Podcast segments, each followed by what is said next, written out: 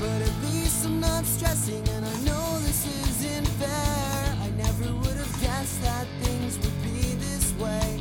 Guess you'd be with him. I promise you that I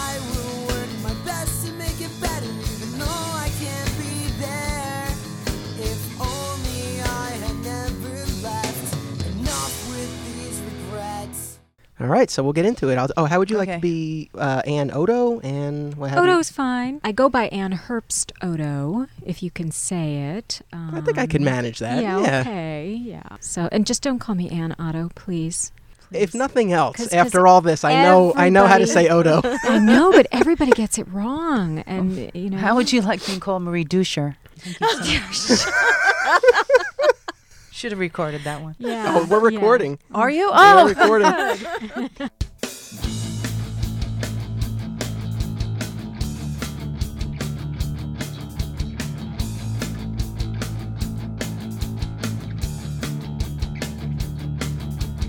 Stay quiet, stay quiet. She's so soft in my ear, like the slightest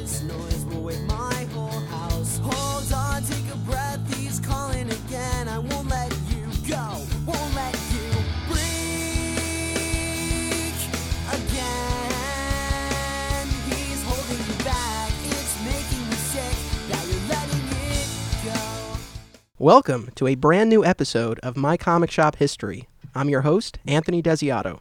Follow me on Twitter at Desi Westside. Before I introduce this week's guests, uh, I have a little bit of an announcement to make, some good news. The My Comic Shop History podcast has joined the Musings of a Geek podcast network. So now you can find this show along with a number of other great uh, similarly themed shows, and you can find them uh, at musingsofageek.com. So be sure to check out our page over there, and please give a listen to some of the other great shows on that network. All right, without any further ado, let me introduce uh, the ladies at the table with me. Uh, this is a big departure from our previous episodes, uh, which, with one exception, uh, have featured exclusively male guests. Uh, so we're going to flip things around for this episode, our Wednesday Widows episode of My Comic Shop History. So across from me, we have Marie Mena, wife of Doug Desher, who was a guest on episode 5 of this podcast. So Marie, welcome. hello. We have Anne Herbst Odo, wife of Steve Odo, the owner of Alternate Realities, and someone we've discussed a lot on the show. So I'm really excited uh, to get Anne's perspective on uh, on some of the things that have been said. So Anne, welcome. And you will. Oh, very ominous. And to my left is someone I'm very excited to introduce, Stephanie Chow, my bride to be. Thank you for having me. I guess to kick things off, the closing of the store, because we actually have, once again in this podcast, some breaking news. So on February 1st, as everyone knows, uh, Steve Odo announced the closing of Alternate Realities. That's changed, let's be n- nice and say, a couple of times since then. Uh, and it was actually a couple of episodes ago, I had Tom Darby on here, and uh, we read um, the announcement that Steve had just made that the store was being sold and not closing after all. In the time since then, that's unfortunately changed again, and, and the store is, as far as we know, once and for all definitively closing on June 30th. And uh, this was announced uh, publicly this morning, actually, on Facebook, uh, one of Steve's famous Facebook posts. And I'll toss it to you. Do you want to uh, just sort of give a, a, a recap of, of, of the news, of what Of Steve relayed to his fans today? There had been some question about whether um, the price of the store was set or whether it was going to be negotiated further. Now, now certainly this was not in Steve's head that there was some question about the price, but but the buyer had made some noise about about questioning the valuation of the store. And um, long story short, uh, he was sort of dithering about it. And Steve had, uh, you know, has has a serious time crunch now, and he really has to make the decision to, you know, poop or get off the pot. And uh, so Steve pretty much decided independently that he was not going to sell the store to this person. And then one day later, uh, rather ignominiously, the guy emailed him that the, the sale was not going to go through. And I think that's a really pussy way of conducting business. Can I just say that? You just did. So the sale is not going through, and Steve is going to continue to have sales and liquidate. And maybe it's time to pitch back to you for some of Steve's actual language. Well, there were a couple of things. I mean, I have the announcement printed out here, and I highlighted a couple of things. And there's one thing in particular. No, I don't mean to put you on the defensive end, No, but you I know. sort of, I guess, here as, as representative to a certain extent. Uh. No, maybe not. No, I am. I am. There's a segment of the announcement where he talks about selling all of the fixtures. And he says, I will require a non refundable 50% deposit, and you will need to remove the item from the store by June 15th. Otherwise, I will keep the deposit and will sell the item to someone else. Now, I read that and I say, that makes a lot of sense. Maybe, and not to be a jerk, but maybe if he had applied that logic previously and required deposits on, on items that people ordered, I don't know. He might not be in this situation. I don't know, but it just feels like all why now? He's come around to the idea of a deposit. Anthony is looking at me with bated breath. Let me let me give you a sort of macro answer to this. You know, I I, I have listened to all of the podcasts up to now, pretty much, and um, you know there has been a fair degree of of uh, people coming back and saying, "Well, if I were Steve, I would have done this, and if I were Steve, I would have done this." And you know, all I all I can say is, you know, I am I am certainly not a business expert by any means. Uh, I have I have no talent for sales or retail. I'm sure that there are many different ways to approach the conundrum of creating a successful comic book store. Um, and I'm sure that some of the criticisms are valid. What I do know that that perhaps uh, everybody else doesn't have the advantage of knowing is how much Steve has poured his heart and soul into this store over the years. I'm really the only one who sees him working until 2:30 in the morning. And the only one who sees him agonizing over every little bit of the order form and uh, really uh, considering the decisions that he makes as as as far as you know specific pieces of business strategy like um, well if he had done this before sure you know if wishes were horses you know and i i know that everybody is is critiquing him with um, you know, with a fair amount of love. But um, I actually had to caution him, as did his son Evan, to be very careful if he decides to listen to the podcasts because I had a feeling that he they might enrage him because everybody to a man takes him to task for his um, business idiosyncrasies. And I can see him going, well, you know, to hell with you all. That said, um, I did want to correct a misconception of something that cropped up in a in a previous podcast that I think may be my fault. Okay. Um, the final dinner for uh, alternate realities.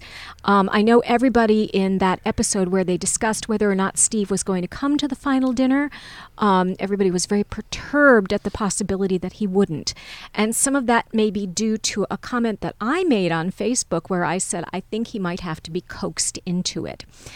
I did not mean that to say that he was reluctant to come or that he had given me any sort of impression on that at all. As a matter of fact, I know he had every intention of coming. I was thinking as a wife of it's June 27th, he has three more days of this store, and he's going to be so exhausted. I'm probably going to have to, you know, spatula him off the floor in order to get him to uh, just go ahead and socialize with anybody. But it had nothing to do with um, any inclination not to go or lack of appreciation for all of you. I did want to bring that up um, just as a follow up to that previous episode um, because yes, since since we recorded that, uh, he did in fact RSVP that he was coming. Yeah. So, No, you know, he he he loves these guys. He loves all of you. You know, and and um, as much as you bitch and moan about him in these podcasts, and as much as he bitches and moans about you guys, um, you know, offline, there's there's there's enough love to go around. to the extent that past episodes have come across as us just you know bitching about it, I mean that's unfortunate to me, and that's certainly not the intention. You know, it it does come from a place of love towards both Steve and the store. I mean, I think if we didn't care, we wouldn't express what we've expressed. Um, I, I also don't, you know, I, I I do stand by the business critiques that have been offered, but again, you know, it's you know different for everybody. So And many of them, I'm sure, are valid. And I'm coming from a place of oversensitivity because, you know, I, I, I can't help being Steve's advocate since I'm really the only one in a position to, to, to, to see the, the man behind the scenes. Now, moving away from Steve specifically, and really the reason why I have all of you here is is again to get the the perspective of the significant other on on comic books, on comic book collecting. Uh, I'm so happy to have the three of you here. Uh, there was a fourth guest who I really tried to get, and it just was not to be, and that's Marissa, the wife of Sean McInerney, uh, employee of the store, guest on episode two. She had a very memorable appearance in the film that I made about alternate realities. Um, it was the Man Cave segment, and a lot, you know, at a lot of the screenings and everything, that her moment got a lot of, of responses. And um, essentially, you know, I had her and Sean on the couch together talking about his his comic book hobby, and she flat out said, "I think you should not buy comics." And when he when he pressed a little further and he said, "Is there anything good you could say about my hobby?" Her response was, "Well, I'm going to make a lot of money when I sell all your stuff." She said it with with a smile and a laugh, so uh, give her the benefit of the doubt and, and say maybe she was joking. And as a as we addressed in that episode, a nice postscript to to that moment in the movie. Uh, they were talking about whether or not he would have a man cave when they eventually got a house. Well, they did get a house, and he does have a man cave. So, you know, it, it worked out for him, you know, in that sense. I was hoping to have her on here to sort of uh, be able to, to bounce this idea around and, and give her an opportunity to, uh, you know, to elaborate on her comments. But uh, alas, that was not to be. So uh, we have her comments, though. We know what she said. So I guess I want to toss it, uh, I guess maybe to Steph and Marie first. I guess I'm the novice here compared to everyone else at the table. But when I first heard her comments, I thought it was very unfortunate that she felt that way because when you start dating or marry a comic book guy, you kind of know what you're getting into. Oh, really? I think. Maybe. Am I wrong? Correct me if I'm wrong. Tell me now, Marie. Um, but yes, you're hopefully it works for them. You are wrong. Wait a minute. Let me see that ring. Okay. okay, it's 20 years for me and Doug. Anthony, how much how many things do you have? Do you have a man cave? Well, see, this is the interesting thing. Uh, I'm putting you on the spot now. No, that's I love it. Uh, the interesting thing is Steph caught me at the end of of my comic book collecting. So I used to be, you know, I had my my pull list. I had a bunch of titles um, that I would read every week. I would be here on Wednesday, the day the new comic books come out. That again, the title of the episode, Wednesday Widows. Wednesday is New Comic Book Day, uh, and the day I guess when many significant others are, are left home alone while the guys are out getting their comics. And that used to be me. I mean, I remember in high school, uh, DC did a, ser- a mini series called Identity Crisis that I was so excited about, and and I enjoyed it. And I remember. Uh, the final issue came out, and I came here during during my lunch period. I was a senior in high school, and I, I zoomed over here during lunch, you know, to pick it up, and I read it in the car, and then I went back to school. So, you know, there was a time where that was really a part of my routine, and, and it was something I was really excited about. Um, my collection was never that overwhelming. I don't think. I, I don't know offhand how you know how many I had.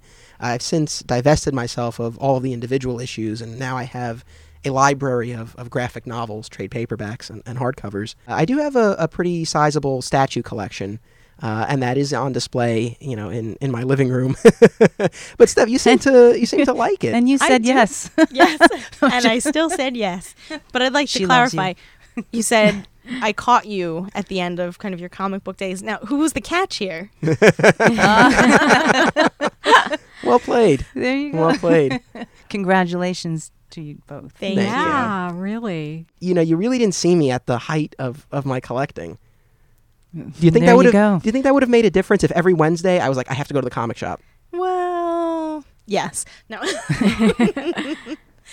Doug's been going every week for 20 years. So there you go. And how do you feel about that? Don't kill me, honey. well, at first, when we got together, I, I didn't realize because we didn't live together. We lived together when we got married. So we moved in when we got married. So I had no idea of some of the habits and some of the things that uh, he was interested in. And so uh, basically, I found out about it after we got married. Wait, but you you didn't know that he read comic books I, prior? I did, but I didn't know he collected s- so many. oh, okay. And uh, and we have a two bedroom apartment.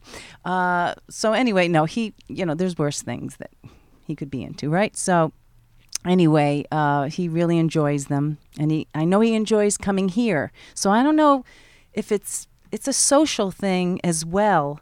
Well, you bring up an inter- interesting point, and this was something else that was said in the film um, by one of the other wives.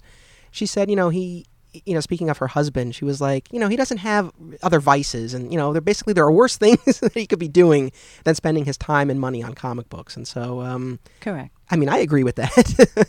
uh, but I mean, I guess it's funny stuff. Like, so while I'm not as into comics as I am now, I'm certainly as into my television shows as, as ever before. And in a lot of ways, probably the comics have been replaced by by this stuff. You know, so I think a lot of the energy that I used to pour into the comic books, now it goes into things like the podcast and, and the documentary. So I guess if you were wondering what it would be like if I was still into comics, you kind of have a sense, I think.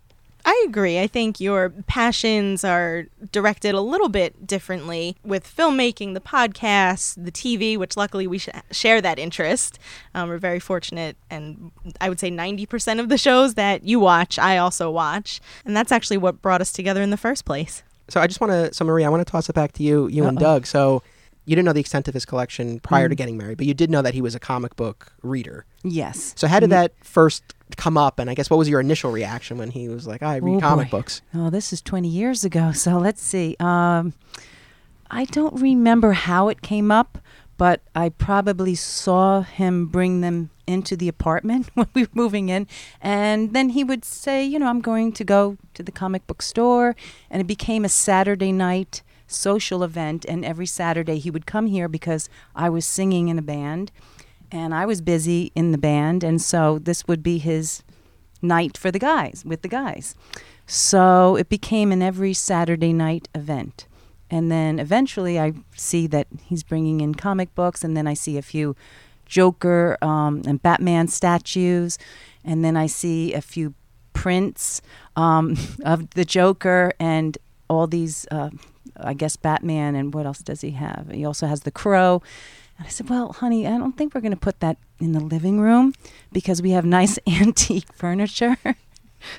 so uh, eventually, the second bedroom became his man cave, and it's been his man cave ever since. It's also I I go in there from time to time, and You're do- allowed in? I'm allowed in Oh, every once in a while. I don't think I think the Sean computer keeps, is in there. I think Sean keeps his room locked, so uh, I- you're a step ahead.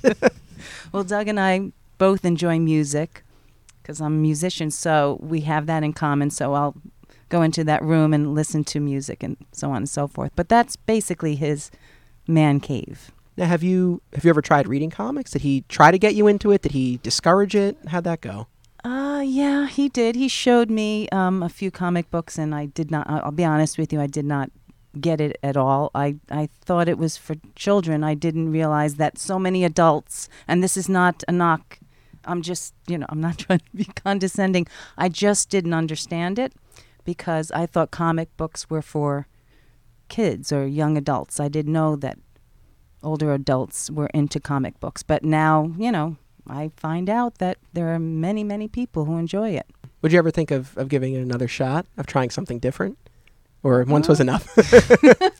No, I would, I would, I would try it, but um, it just, uh, I mean, I will say this: the illustrations, I'm very impressed by. I mean, in your defense, I, you know, I think that that conception of oh, it's it's for kids is not an uncommon one. I mean, I think a Mhm. lot of people feel that way, or I mean, I think it's less so now.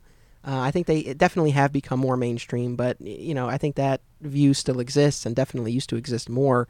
I mean, again, when I was a kid, like it was really a struggle to be able to read comic books. I mean, I was limited to one per week, and um, you know, if ever you know I got a lower grade on a test, it was attributed to the comic books, and I really had to sort of defend my right to read them to my parents. And it was only by the time I got to high school um, that my grades had been consistently high enough that I was like, I don't think these are hurting me.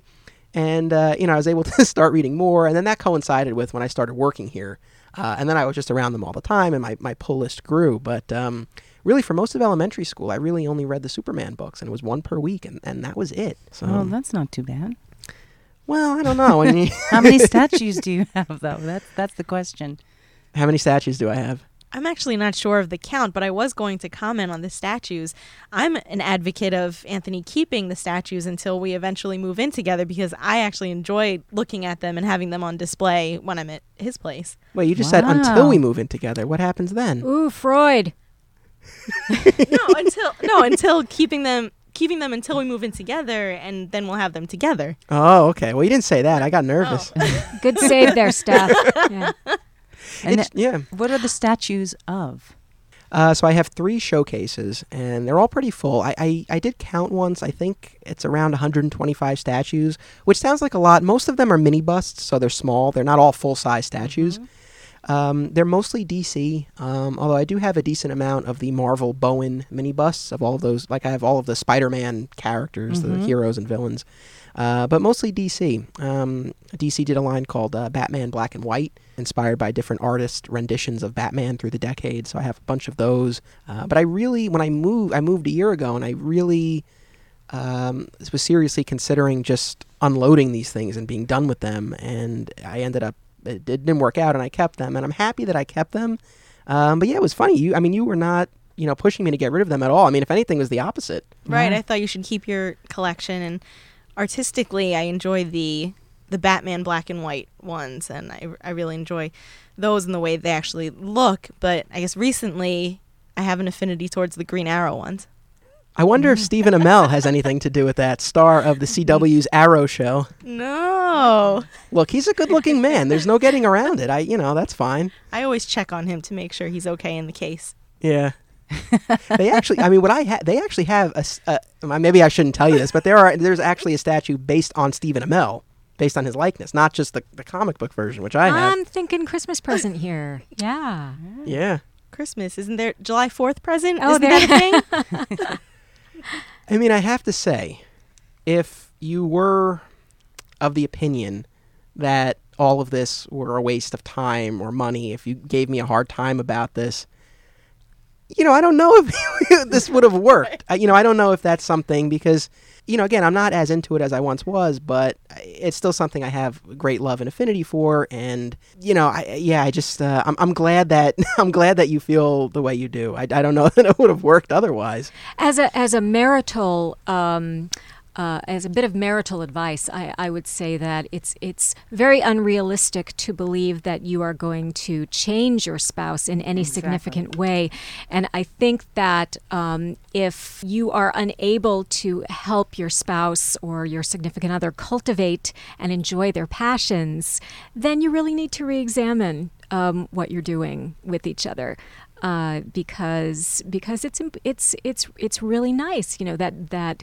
for instance that Marissa allowed well that that Marissa that, oh, sorry sorry Sean that that that Marissa and Sean came to a meeting of the minds and that he has his man cave and that you know you were able to see the virtue in in Doug um, keeping this as a hobby um, you know and that you're able to and that Steph is able to appreciate um, the the the hobby aesthetically or or just uh, find find a way to to approach him on it so you know I, I think I think it's it's more about just appreciating each other's hobbies and and interests And respecting each and other. respecting yeah exactly Yeah, but you happen to like it, Steph, and you're making me look bad.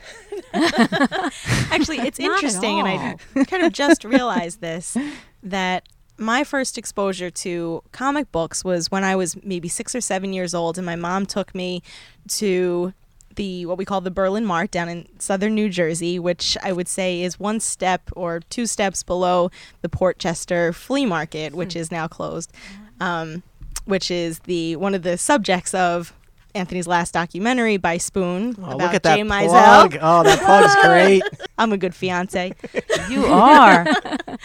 so my experience with actually reading comics was Casper and Archie um, and Richie Rich a- as a child, and I enjoyed them, but didn't continue.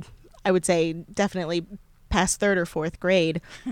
However, it's interesting, even though I don't read any comics at this point. I've, I've read some Walking Dead because I was a, um, I am a big fan of the show. I still enjoy hearing Anthony's take and telling me the story, the backstories or interpretations of Arrow and Flash, the shows that we watch, and all the Marvel movies that are so popular now. I really enjoy those. I'm definitely a fan of um, the Marvel movies and, and Batman movies that, that are coming out. You know, I really do love Flash Yes. and Arrow. Mm. Does that give me some brownie points? It sure does. how Uh, could you? they're How great could you show- not? they're great shows. Terrific Yes. shows. Yeah. Yeah. Yeah. Well, it's funny that you say you like when I tell you those things. Sometimes I worry I'm being annoying, and I'm like, she doesn't care about the comic book relevance of some of this stuff.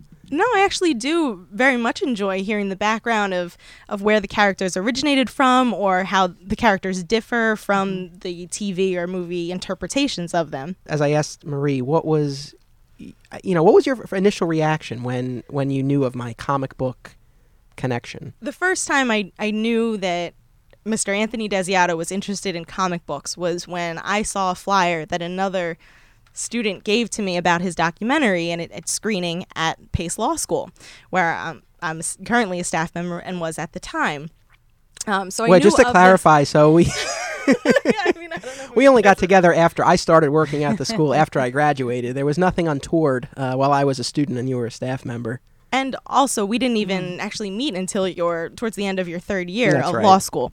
So this was even before I met him, but I knew there was this Anthony Desiato who was a student, and he had this comic shop documentary. That time, I probably had somewhat of a stereotypical view of this comic book geek who was at Pace Law School. So law student and comic book geek. Not a great combination. Not Yeah, that's true. he defies stereotypes. And I thought it was a in- very interesting hobby. I had gotten into the Marvel movies, the DC movies, everything current, and I and my experience with the characters themselves. Um, as a child watching the cartoons really of Superman, Batman, Spider-Man, X-Men. Um, I definitely remember watching them in the mornings and after school and on weekends. Um, so I, I definitely didn't say, oh my god, oh my god, he's a comic book geek. Um, but then when we got to know each other and started talking, of course I didn't think that. Um, but I guess I'll talk about the first time he brought me to the store, and it was before we actually started dating. What I was expecting was, okay, I was gonna walk into this, you know, little comic book shop, and there were gonna be a bunch of comic book geeks, and they would either start drooling or run into the shadows hiding from me. but that was not the case. I was, like I said, warmly greeted by Steve behind the counter, and he came out, and um, and whoever else was in the store at that time. I think actually Jay Mizell was here. And as warm a greeting as Jay Mizell can give to someone he's has first met, um, he I was warmly greeted by him as well. So it was actually a very pleasant experience um, coming here for the first time. Now, speaking of alternate realities, that's a, a great segue. I want to toss it to you, Anne, because now you and Steve, you know, connected, or rather reconnected a little bit later in life. And, and when you did, you knew that he had this store, right? So the, the comic book aspect was not a surprise. Yes. Um, uh, I mean, I don't remember how I, I learned about it. Just just to give the backstory, Steve and I actually ostensibly met when when I was about twelve and he was about fifteen. Um, we went to the same summer camp. He was a violinist and I was a theater person. Uh, it was a music and arts camp. When I was a camper of fifteen and he was a violin counselor of nineteen, we actually dated for a month. As as as you might expect, being being a freshman in college, he decided that that a 15-year-old girlfriend was not a great asset. So at the end of the summer, he dumped me and ripped my heart into little pieces and threw it all over the all over um, Croton on Hudson. Um, and yet, amazingly enough, we, we stayed friends, and I ended up going to the same university as he did um, several years later. And we overlapped by one year, but we didn't really communicate all that much then because I was a freshman girl and he was a senior guy, and we were on different pages. Then, uh, completely different lives. And fast forward to 35 years later, a mutual friend from the camp decided that she would try and get uh, a camp reunion started. Long story short, Steve and and I were back in touch through Facebook.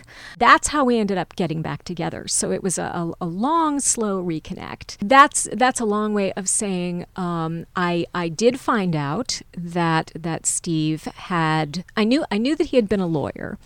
Um, and I found out that many years before that, he had left the law and decided to open his own comic book store. Um, and since we were having a long distance relationship at that point, I was living according to alternate realities' schedule.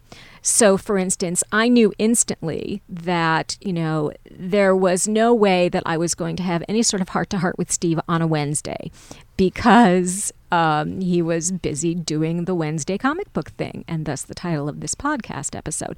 Um, Hear that, and- folks? Even yes. even the wife can't call on a Wednesday. Yeah, yeah. I mean, uh, the girlfriend at that point.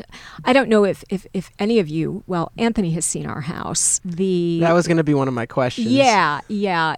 It's now now as I said, you cannot change your spouse in any substantial way. And when I came to live with Steve, um, uh, fortunately, I had no delusions about that. Uh, we live in approximately 600 square feet of a 2,400 square foot house. The rest of it is a complete um, I would call it a museum, except it's not curated. It's more like um, the end of the last scene of Indiana Jones or the last scene of Citizen Kane, where there are just boxes everywhere and uh, shelves of stuff and random stuff thrown all over the place. As you were saying that, Marie's eyes just about popped out of her head. Yeah. That one man cave's not sounding too bad now, is Not it? bad Looking at too bad. Although we, only have two bedrooms. Right. If We there were more, they would be filled up probably. most people, most women, most significant others would not put up with what I put up with uh, as far as my my atmosphere is concerned. But it has its compensations. You you find your soulmate for the second time in in your life, and uh, you don't sneeze at it. Anthony, is that how you feel about my shoes and purses? No, I'm really okay with that. Steph, I'm with you because I, I've got to admit I am a shopaholic and I do like my clothes and my shoes and my handbags. But I do give them away after a certain amount of time to charity. So I don't have a huge amount, but I do have um Yeah. so I will admit that. And I'll, I'll admit that Anthony is the neat and organized one. Yeah, I definitely like to keep things really neat. But you cook, so it, it you know, you cook, I clean, and it balances very nicely. There is something else I need to mention um, that that maybe differentiates me a little bit from from um, Steph and Marie, and um, completely independently of Steve, I am a comic book geek and uh, a science fiction and fantasy geek. So to me, walking into this atmosphere where there is so much cool stuff um, was also kind of a dream come true. The fact that one of the first things Steve could do for me was create a pull list was fantastic. Um, in fact, I will tell you that one of the first presents um, that he ever got me, and, and what I thought was one of the most touching presents ever. Um, I started reading comics when I was about six years old, and I was I was a DC fan, and at that age, I mostly gravitated towards um, adventure comics, which was Superboy and the Legion of Superheroes. There was one comic book, um, a pretty famous arc about um, a sentient computer named Computo. I read the initial episode of the arc, and then never got to read or find out what happened. So for, you know, 35 or 40 years, I just didn't know what had happened. And I think I mentioned this to Steve when we were talking about comic books. And so lo and behold, one day he presented me with the next book in the series, you know, a vintage a vintage DC comic. So, and it, it was it was incredibly sweet and romantic present, you know, because I cared about it so much and that he had gone out of his way to get this for me. You know, it was very enjoyable for me to be able to come into this community and let my freak flag fly a little bit. Marie, do you remember the first time that you you came into the store and what your impressions were? I'll be honest. I walked in and I said, "How could people be interested in all this?" I'm so I'm so sorry. I, oh my No, but this god! is what we am want. I We- you gonna know, get different- backlash? I know. different I know. perspectives. No, not at all. You know, everybody has their th- and and it's not condescending when I when I say it. I just now that I'm in here looking around, I just the figurines and um I I just don't I I'll be honest, I don't get it. Um maybe if I was 8 years old, you know, a little boy, you know, I would I would get it. Especially the figurines. I'm so sorry, Anthony. Um, Well, They're action just- figures. action No, figures. no. I'm sorry. There's still, there are many different gradations of figurine. yeah. I just want to be very clear. What I have in my collection are statues. They are not action figures. oh, figures. statues. and there's nothing wrong with collecting action figures, but I have st- manly statues. Well, How and they're, they're objet d'art. I mean, they, you- re- they really are in their own right. you only have one doll in the collection. Yeah, I do have a doll. It is- I mean, you know, so have a doll. what's Wait a the minute. doll? You have a doll? it's Superman. I got it when I was a little kid. Oh, It- okay. it is a doll, Superman doll. a Superman doll. Okay, okay. So you held on to. Okay. I held on to it. So I, I don't have my Barbie dolls anymore. I'm sorry. Gee, I got rid of my Barbies, but I think if I had a Superman doll, I would have kept it. with respect to the store, the comics, the merchandise, what I always say is, you know, it's just another medium. So, and there's there's so many different genres and, and, and characters and storylines that it's like you might like one kind of movie but not another. Very likely there's a comic book that you like. You might not like anything else, but there's probably something. And I, I would bet there's probably something out there that you would like. Oh, absolutely. But I will say, you know, kind of jumping off of something you said about, you know, maybe if I were an eight year old boy, I think for a lot of us, I mean, sort of the, you know, the, the deep affection that we have does stem from the fact that, um, that we got into it when we when we were younger. I mean, Superman's my favorite character. If I had never read or, or, or seen Superman before and, and I just experienced it as an adult, I mean, I like to think that I would still respond to the character, but very likely it wouldn't be in the same way that I did, you know, when I was when I was a kid. So I think that, you know, that definitely has has something to do with it. You know, the the age at which you're ex- you're exposed to some of this stuff. Right. So the way you look at it now versus when you were eight years old, what are the difference? Like, I'm trying to under. I'm trying. I've been trying to understand. She's really trying. to understand because there are a lot of things that I really liked to do when I was young, but I grew out of that, you know, and then so now I'm trying to figure out why you still enjoy that and what is the difference. Right. I guess one of my initial takes on that would be I think as it's interesting because I think the comic book storylines and subject matters have evolved to a more mature audience in these years. So I think this it's a very interesting position where this group of men have grown up at a time where the comic books have grown up with them. Very, very true. I mean, again, I said that as a six-year-old, I I liked reading about you know the Legion of Superheroes and their Legion of Super Pets. Well, you know. That is total corn that probably would not play today, um, you know. And there's a lot. I remember being surprised. I was I was off comics for a couple years, and I came back when I was in my 20s, and I was very surprised at how the content had evolved and at the mature content, and you know how how you know members of the Legion were now sleeping with each other, which was something that would have been unheard of in the 1960s. You know, so so it has it has evolved, and the audience has changed. You know, for one thing, it's a it's a much less affordable hobby than it used to be. Um, when I was a certain age, uh, comic books were 12 cents a piece, which I remember because my allowance was 10 cents a week, and I could, could only afford one comic every two weeks.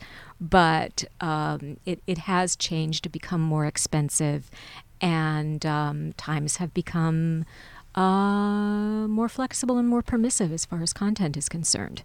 Absolutely. I, th- I mean, that's another fantastic point. And I mean, I think for me personally, you know, why why I still enjoy them, the nostalgia is definitely part of it. But I think I just I enjoy them in different ways now. So I'm much more mindful of the storytelling techniques that are being employed that I wouldn't have really been aware of as a kid. But now I look at it more from a writing standpoint.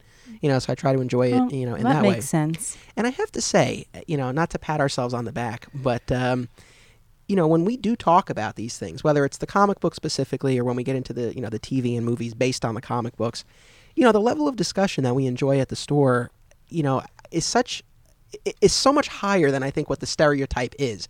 So normally when people think of the stereotypical comic book discussion, it's oh who would win in a fight, Superman or Hulk? You know, so that's sort of the stereotype that you hear, and and really the level of, of discourse is so much higher, and we are really analyzing it on oh, those I levels. know. I've heard a lot of those conversations, and you are. I'm just trying to figure out the figurines now. Could you explain that? I mean, it is it is art. It's something that I can display and I can look at, and I guess reminds me of what I enjoy about the the material that and they're that- based and on. that's wonderful. I hope I'm not going to get any hate mail. Can Yeah. we discuss Comic Con? What do you want to talk about? just just com- just Comic Con go. You're not you're not on board with Comic Con. Come on, you got to give me something. I've seen pictures. no, let's d- go. Tell me what you think of it.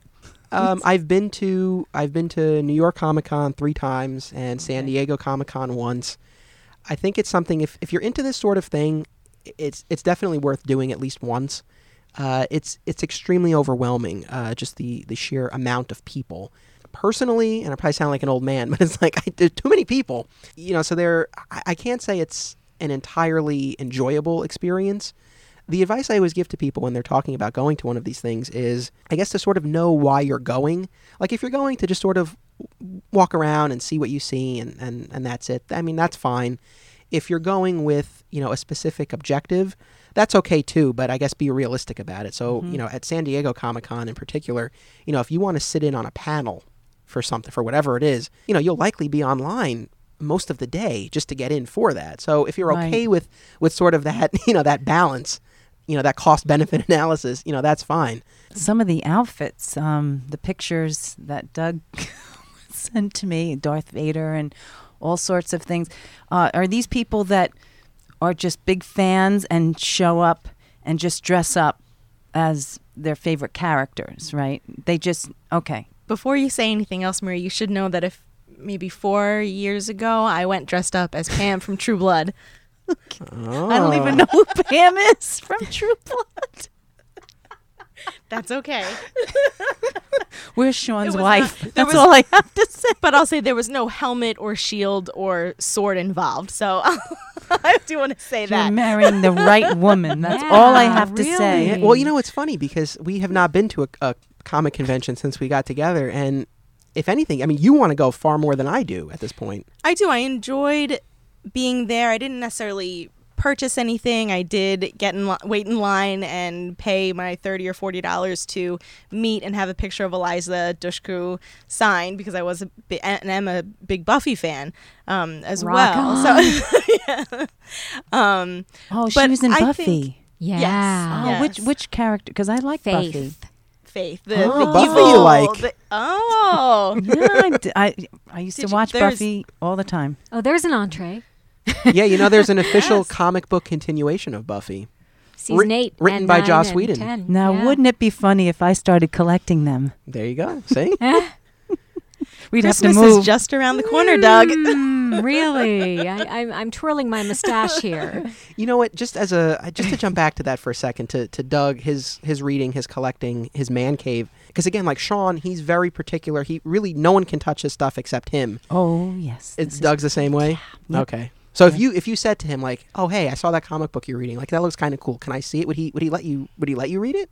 He would let me read it, but he would probably hand it to me in a certain way, and I would have to handle the comic book, um, you know, just so. Um, that's why I really don't touch any of his comic books or the figurines or anything because I know that they're very important to him and he's very fussy. This is sort of a pet peeve of mine because I feel like people not within this circle, but just, you know, non non comic book people assume that I dress up either for Comic-Con or when I go to the movies. You know, like when a new superhero movie comes out, like, oh, are you dressing up as Captain America? It's like, no, I don't do that. People who do, that's fine. But, uh, you know, yeah, people seem to assume, which I, uh, I guess, take some issue with. Cosplay is a subculture. And some Yeah. people are really into it, and mm-hmm. some people are not. I mean, do I own a replica of the red jacket that Clark wore in Smallville? Yes. Can I pull it off? Mm. Yes. But do, do I wear it? No. but I have it. I actually love Smallville too. Oh, am, see? I There you impre- am I impressing you? Oh, yeah. Smallville, that's Very way up there. much Yeah, yeah. so. Oh, I love that. Show. Oh yeah, no, I love shows and movies and mm-hmm. TV shows. I, it's just you know, I guess I never understood the comic book world, but I'm trying to understand it by listening to you wonderful people today. And there's nothing that says that you have to. You No, know, you no, I- and no, I never you- will. Nobody has to force feed you appreciation. I mean, and, and as you mentioned, one of one of the great things for for you and and and for Doug is really the social aspect of it. Moving on to the people at alternate realities specifically.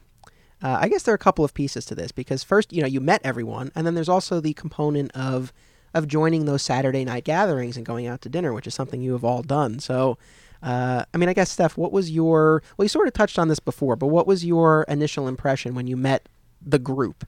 Well, first, I want to say, and Rich Roney would probably disagree with me, but I think the friendships that have been formed through the comic shop are very important and very touching. Yeah, I, I see what you meant about Rich there. He he would he would disagree with that wholeheartedly. yeah. I mean, he really. If that was something that he, he really felt strongly about, he probably should have mentioned it in the episode of the podcast that he did. Yes. Uh, so that you know, shame on him. No, no friendship, no fun. Yes. I guess I'll start with the. F- I remember distinctly the first dinner that Anthony brought me to. It was just so welcoming from the get go. And I remember sitting, I think, across from Brian O'Day, who engaged me in conversation pretty much the whole evening. And it was probably due to him that. At least partially, that kept me coming back, th- saying, thinking that I ha- do have things in common that we can talk about, not just comic books themselves, but the TV shows, movies, and probably other topics as well, as far as careers or, um, you know, just just daily life or current events. Yeah, that's one of the things. I've touched on this, I think, in other episodes, but um, we really don't talk about comic books all that much. And as the years have gone by, less and less so. Um, I mean, I, I'm sure there's still more of a comic book based discussion, you know, on a Wednesday, for example, when the customers come in and, you know, for their new books. But, you know, certainly when we gather on a Saturday and we go out to eat, uh, I mean, comic books are really a very small part of what we talk about. I mean, they're normal people too. Yes. Very laid back. Yeah, so let me I'll toss it to you, Marie. So what was Yeah. your initial impression of the alternate realities group when you when you met the guys? Well, I was a little reluctant at first because I didn't think I was going to have anything in common, you know, because you've heard me for an hour now discuss how much I love comic books. So I was I was a little reluctant like what am I, you know, because it was the comic book guys, you know. This was my husband's time to be with his friends. So that was another reason why I didn't want to um, infringe on his time with his comic book friends. But then he would say, "No, there are girlfriends now involved, and you know, now this guy is going to get married. You know, why don't you can stop by too? There are girls there every once in a while, women there." So I decided one night to show up and I, I tell you everybody was really really nice and you're right it wasn't all about comic books uh, movies tv shows they get really into it though like the philosophy of and, and and intense conversations which go beyond what i would usually discuss. But it was interesting just sitting back and and, and listening to them. And you know, as as you know, Doug said to you, I mean, the group has certainly you know expanded and I think you know become more diverse as you know as time has passed, where people mm-hmm. have gotten married and engaged, and and mm-hmm. you do have more of the significant others, and it's not just the as much of the boys' club, I guess, as as maybe it used to be. Uh, what were your initial impressions, Anne? Of course, I was very nervous about about meeting the guys, which is which is pretty much what I had thought of them as, because um, for one things, you know, I didn't know exactly what Steve had said about me. Um, I knew that he had crazy girlfriends before me, and uh, I had a feeling I there was a good chance I'd be lumped in with them, which would be accurate because I am crazy. But um, you know, I'm I'm the kind of crazy that that that works with the group, I guess. Uh, also, I mean, he pictures of me on his on his computer, the screensaver, and you know, good lord, what what were they expecting? I have no idea.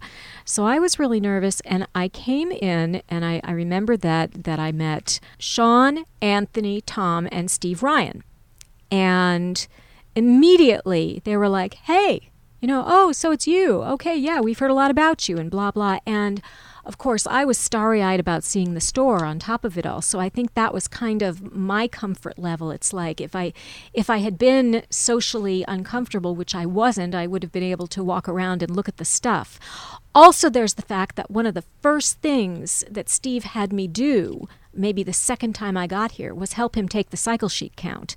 Um, you know, and that was only once, so I must have not done very well because I know he's very, very demanding about about his cycle sheet count. Yeah, you have to. Um, We have to be very quick with the math. Oh God, and I was uh, math is is not my long. Oh, so you're in the Tom Darby category. Oh well, I you know I'm probably if if if there's a gunny sack where math is concerned, I'm in it. And eventually, I had to come out because they didn't believe Doug that he was married. because Doug would say, "I've been married for ten years." Really? I don't think you've been married. I And just we've such a beautiful woman too. they probably Oh. didn't believe that Oh. either. But Thank you. Oh, please, you're me blush. no, I have a girl crush on Marie. So Oh, truth be told, Oh, righty then.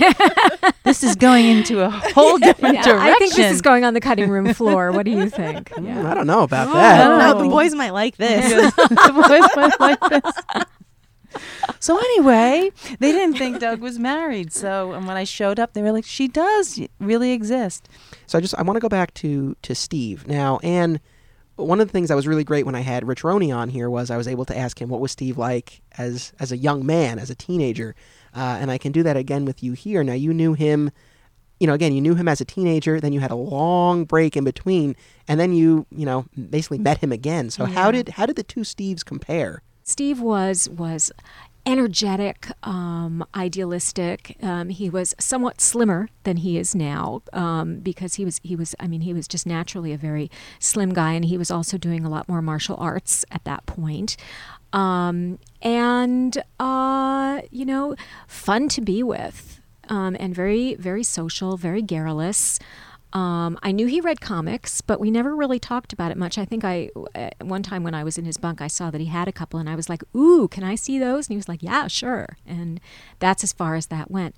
The the Steve that I met again after 35 years, you know, it, 35 years is a long time. I think both of us were were were a great deal more weathered um, you know. But the the essence of Steve that that I knew and loved back then was was still very much the same. A very very sweet, genuine, passionate person. A wicked sense of humor. Um, very smart. Uh, you know, and you know, not just not just in a in a Yale kind of way, but but also practically smart. Um, you know, even though it may not always manifest itself in in in business operations. Oh, there's there's that goes back to that. Hey, that's you. Hey, that's me. No, um, I have a great deal of respect for the way Steve runs his his business life, and probably the thing that's at the core of Steve's um, being is really his amazing sense of responsibility. Uh, he is the most responsible man I know. I think it is a good time, especially as, as so many of you have mentioned on the podcasts, with the way that the industry is going, with um, Marvel and DC both rebooting again. The timing seems to be fortuitous. Marie, do you agree with that? Have you been following the DC and Marvel reboots? What's your take? Oh yes, um, actually, um, I have been following them very closely, and I do agree. uh, you think it's No, the, but- the reboots are good, good or bad? What do you think? oh, good, good, good. yeah, it keeps things fresh. You know. Yeah. I was just going to say, are you going to have reunions? I mean, it, it is a social event. It's not just coming and buying figurines and comic books. You're also socializing. So, what's going to happen to the comic book boys? Well, here's Um, the thing. I mean, you know, if if everything goes the way we're hoping it does, there won't be a need for a reunion. I mean, the the hope and the goal is that these Saturday gatherings will continue. You know, we might just meet elsewhere. Um, and I wanted to ask you, Ann, and if you can or don't want to answer, that's perfectly fine. But you know, again, Steve has not expressed a lot of sentimentality about the store. Even when I had him on for his episode, it was all pretty matter of fact. And uh, when he did show some emotion, it was it was more anger at some of the the, the critics. Um, so I mean, I'm just curious. What, I mean, does he express something different to you about what the store has meant to him, or how he feels about it closing, other than people didn't pick up their stuff, and now I'm having a sale, and it's one day only. I mean, is is there is there more that we're I guess not seeing or hearing? Absolutely. You know, not in any concerted way, but I've I over over the years I've heard a tremendous amount of nostalgia and even pride. For the Last Supper, everyone should dress up in cosplay. Ah. who Mar- Marie, Including you, Marie. I think Marie should lead the charge on that. Wait a minute. Okay, you guys What- have to tell me who you'd go as. Say that again. Now, what In- cos? so in a costume, oh, in, a in co- any costume. Oh, okay. In any costume. Um, let's see. If I trim down, maybe Batgirl. Oh, okay. Oh, Doug would you like would- that. Okay to see that. I think Anne would too. that is possible. Mhm. um, how about you? Now I'm thinking of a. Bu- you can be Buffy. I'll be Oh. Faith, and Anne can be Willow. Or Oh. Let's see what Oh, I love Willow. I love Willow. Oh, I like Willow too. yeah. I'm a fan of costumes and group costumes in general. And actually, I changed my answer. We've actually spoken about this, Anthony, that you would be the Green Arrow and I would be Black Canary. and then I get to wear a blonde wig. Ooh. yes. That would be fun. Anthony likes that. Look. he's Well, we lit up. actually, for Halloween one year, we did dress up as Clark Kent and Lois Lane. it was it was nice to be able to talk about this with with other X chromosomes. It is great to have just a, a ladies only plus host conversation. I was actually not. I was just going to let you host, Steph, and I wasn't even going to be in this episode. But uh, I mean, we're only doing twelve. I mean, I got you know, I, I couldn't, uh, I, I, I couldn't give it up completely. But you would have done a great job, I'm sure. Thank you, but not as not as well as as you did. No, This, no, this no. is your thing, Mhm. Anthony. Yes. This is your Mhm. thing. You have to be. We need a little testosterone in the mix. Hopefully, for our female listeners out there, they'll uh, maybe be able to identify with some of this. And there are female comic book geeks. Yes. Yes, and more than one customer. Many, many. Be you know, Yes. as as you know, Carolyn Hylinski is not the only one. Yeah, that's true. I mean, that's a good she's point. probably the most vivid one, but she's not the only one. Yeah, she's. I mean, the only one of the female customers who comes out to dinner with us. But Right. she's right. She's certainly not the only female customer that we have. All right. Well, thank you to all of you for joining me for this episode. Thank you to those who tuned in. Be sure to keep listening to our upcoming episodes. And until then, don't be a flat squirrel.